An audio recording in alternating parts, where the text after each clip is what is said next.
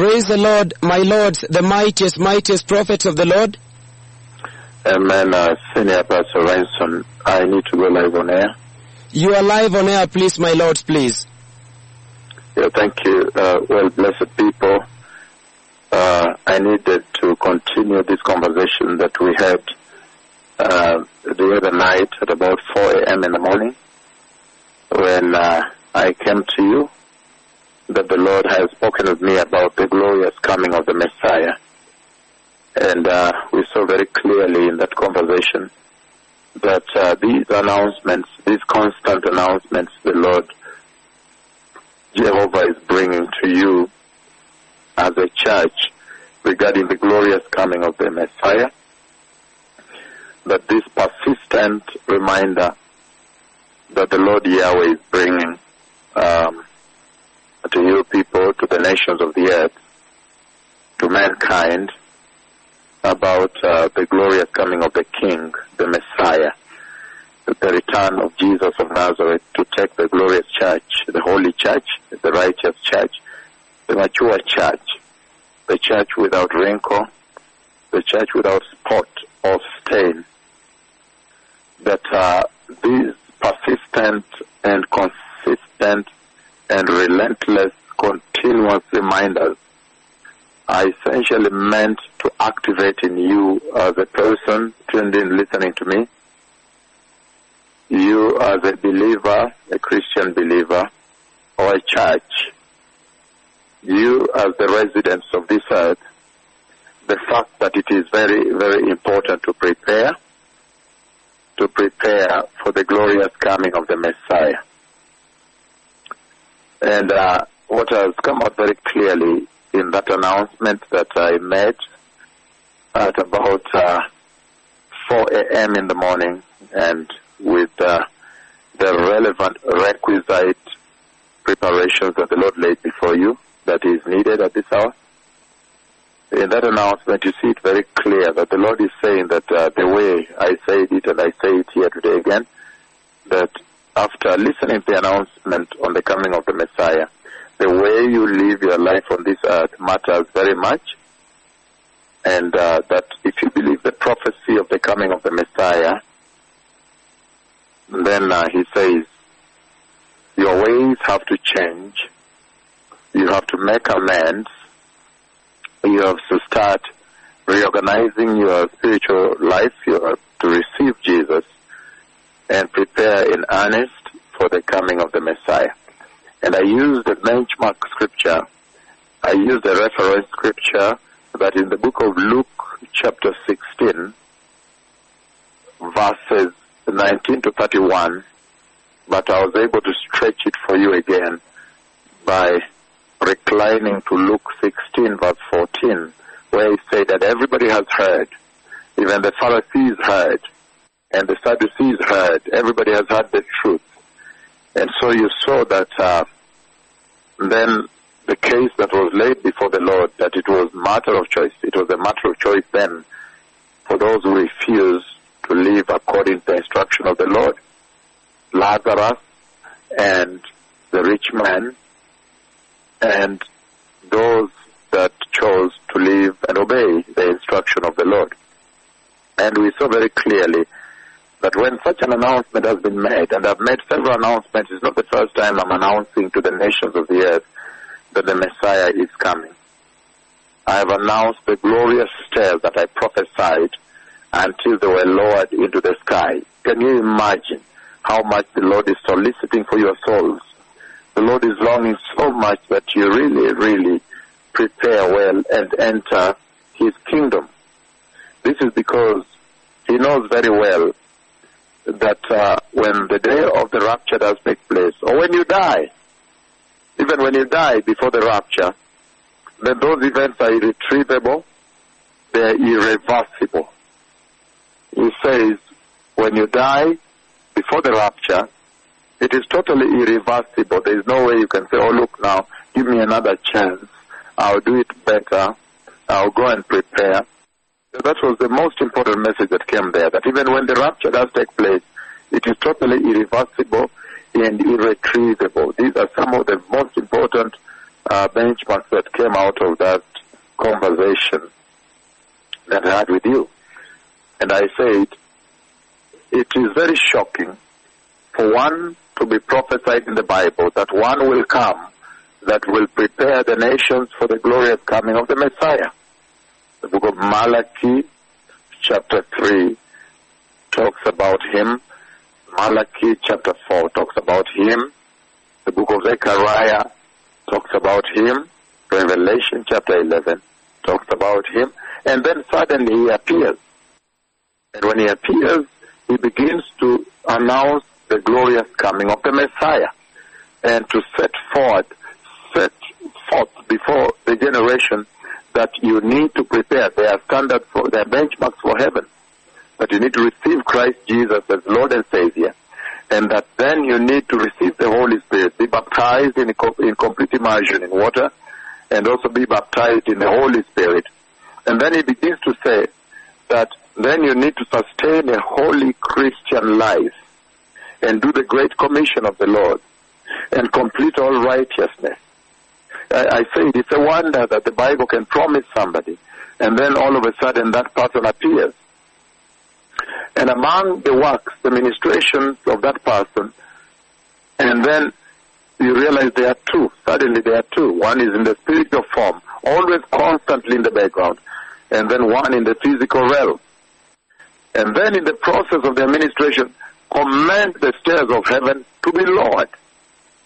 And God lowers those stairs, and he says in that prophecy that he saw the church climbing up the stairs and entering heaven. And he saw the two-stage part of that event of entry to heaven when the church is taken up. And then as she's going up, the big cloud that you saw came to visit me in Kisumu, the one I called down from heaven, from the throne of God, Jehovah Yahweh, my friend. And so when he comes, all of a sudden, the second stage of that rapture is that that cloud appears, and then when they are moving close to the cloud, about to enter in the sky, then the cloud opens and glorious stairs appear, and the church enters heaven. All of a sudden, that person that was promised in the Bible comes and ministers in that form, in that way, to a living generation. And they enter, the church enters, and the cloud closes into heaven, and lifts and disappears into heaven with them.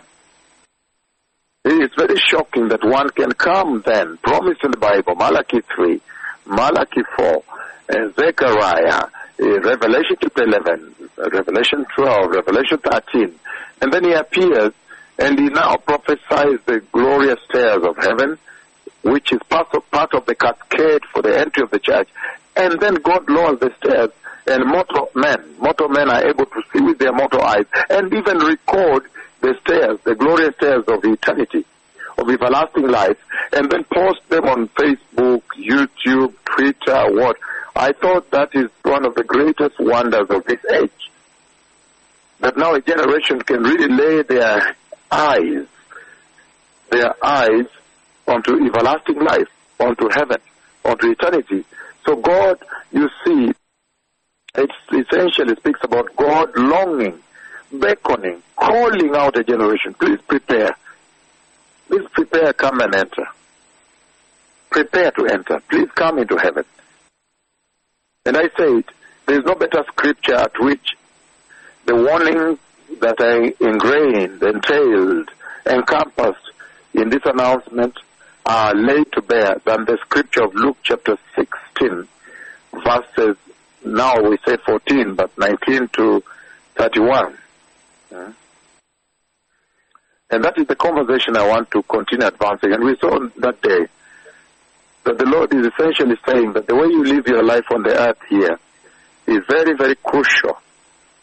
This earth is not a honeymoon or a vacation center. It's not the end of it all. It says the way you live your earth here goes a long way to determine how you live your life in eternity when life on this world, on this earth, your life comes to an end. And it says, therefore, he's calling upon men to rethink their ways, how they are living their lives on the earth. And the Lord said that in that conversation of Lazarus and the rich man, Lazarus covered with wounds, Lazarus was sick, You see that he was sick. He was sick. He was not feeling well. He had wounds all over. And then the rich man living in affluence and plenty and surplus and luxury. So the Lord presents those two lives. Jesus presents those two lives. That one lives the way Lazarus lived, and the other lives the way the rich man lived. And then when eternity comes, they end up in two different destinations. Their destinies are totally different. Lazarus, when he dies, he goes straight into heaven. Abraham's bosom is received by Abraham.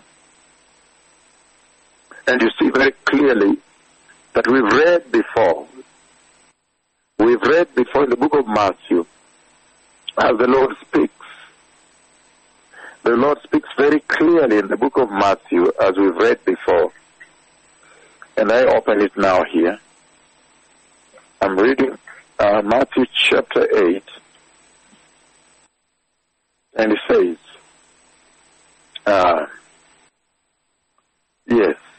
Matthew chapter 8, the faith of the centurion.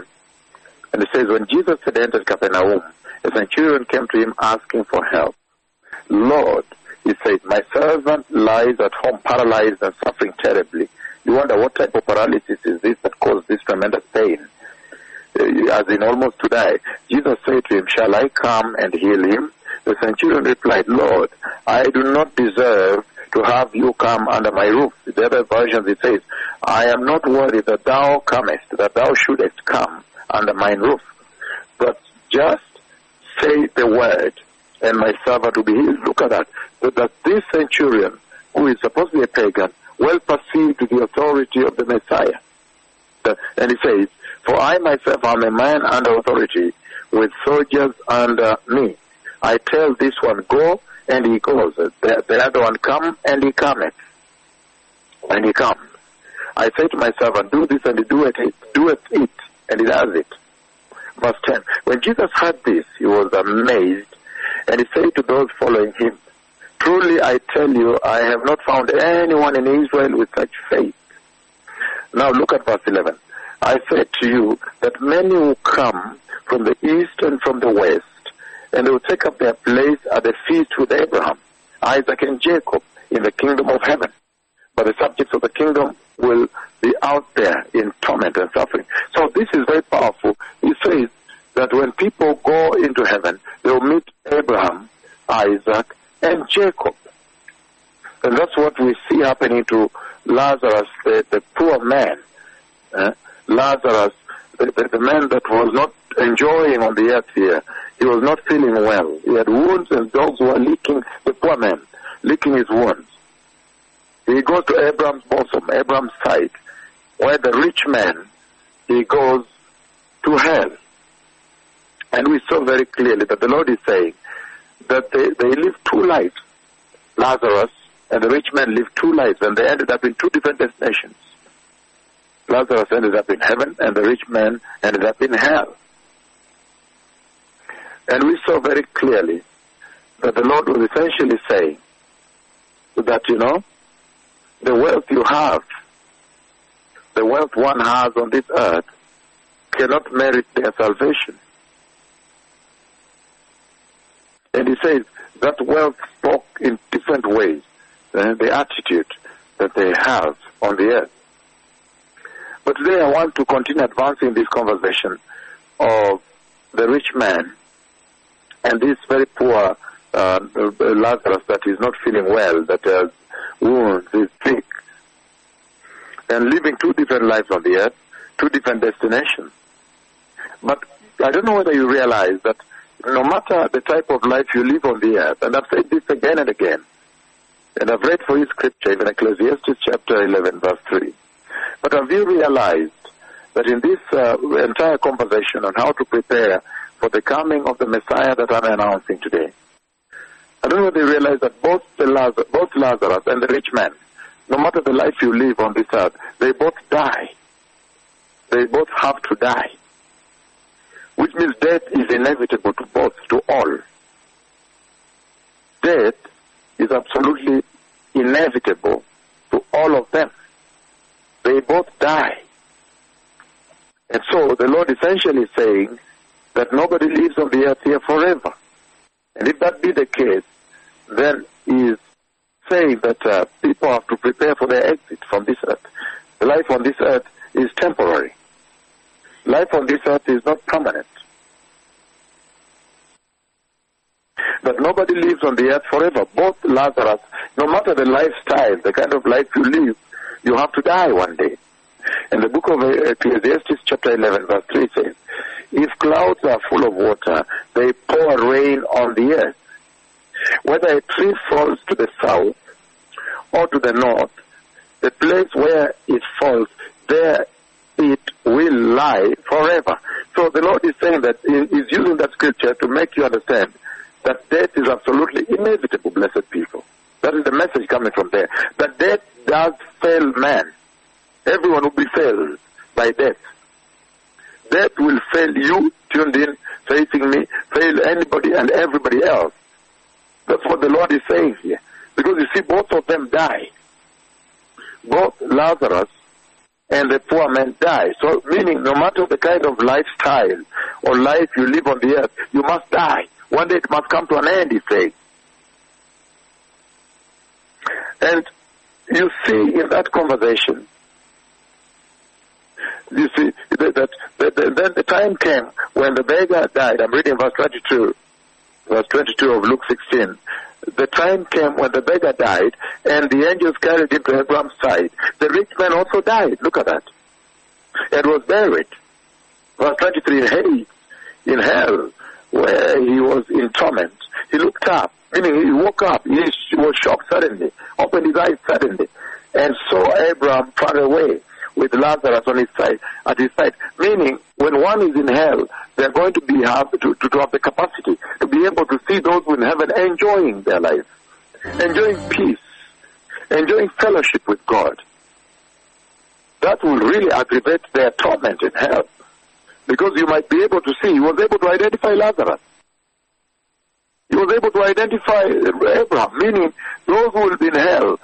First of all, it does mean, the Lord Jesus is saying, it means that Jesus is saying that hell and heaven are real places. There is a real place called hell where people will go. And there is a real place, reality, real place called heaven, where the God-fearing, those who have listened to the instruction and the announcement of the coming of the Messiah, and changed their ways, and made amends, and loved Christ, and become holy and righteous, where they will stay. A real place called heaven, and a real place called hell. But the other thing, the other revelation we find about hell and heaven in this scripture that Jesus brings to your notice is the fact that those who are in hell are able to see those in heaven and identify them. Meaning you are able to see some of your friends, some of your colleagues, some of the people you knew on this earth who loved the Lord, who were going to Bible fellowship when you were busy going to sexual immorality in that university. Those who remained in that office reading the Bible said, no, can we go for lunch? Said, no, I'll just remain here reading my Bible today. You know, yeah, my boyfriend is coming. Can we go for lunch? He can take us for lunch. So, no, I don't want to be part of that. I just want to read my Bible here. At 2 p.m. when you come back, you find me here. I carried my lunch. I took the leftover of yesterday's dinner at home. I packed out.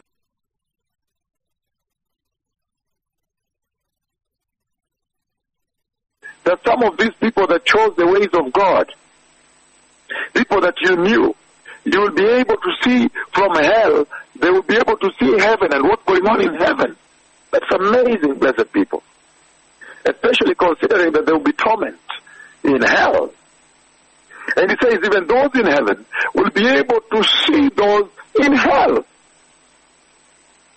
So this is what the Lord is bringing to your attention, to be able to activate you, to reawaken in you, to be able to shake you, to revive you into the need for preparing well for eternity. And that in that preparation you may choose to prepare for heaven. And it's amazing also that people in heaven will be able to talk to those in hell. And people in hell will be able to talk to those in heaven. there will be a kind of a communication, though there will be a rift, a chasm, a separation that the Lord has eternally placed between heaven and hell. So there's so much in this scripture here that should really reawaken you and cause you to make a determination on to how to prepare for your eternity. But you see that both the Lazarus and the rich man, they die. That is inevitable. That's one big thing, lesson that the Lord Jesus wanted to underscore here.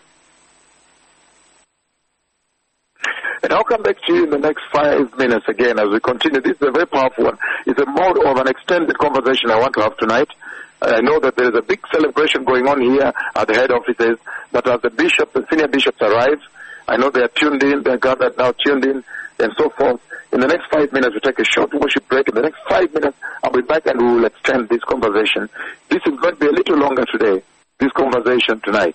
Because I think the reality of hell and heaven that the Lord places in this scripture is what should really revive the earth. Revive all mankind, all souls, and cause you to choose to enter heaven, that we may humiliate Satan, that he may go to hell alone. Because remember, hell was meant for him and his angels, the demons. So I'll take a short break and come back in 5 minutes or less and proceed. But this is going to be a longer teaching today. The Lord bless you. Shalom.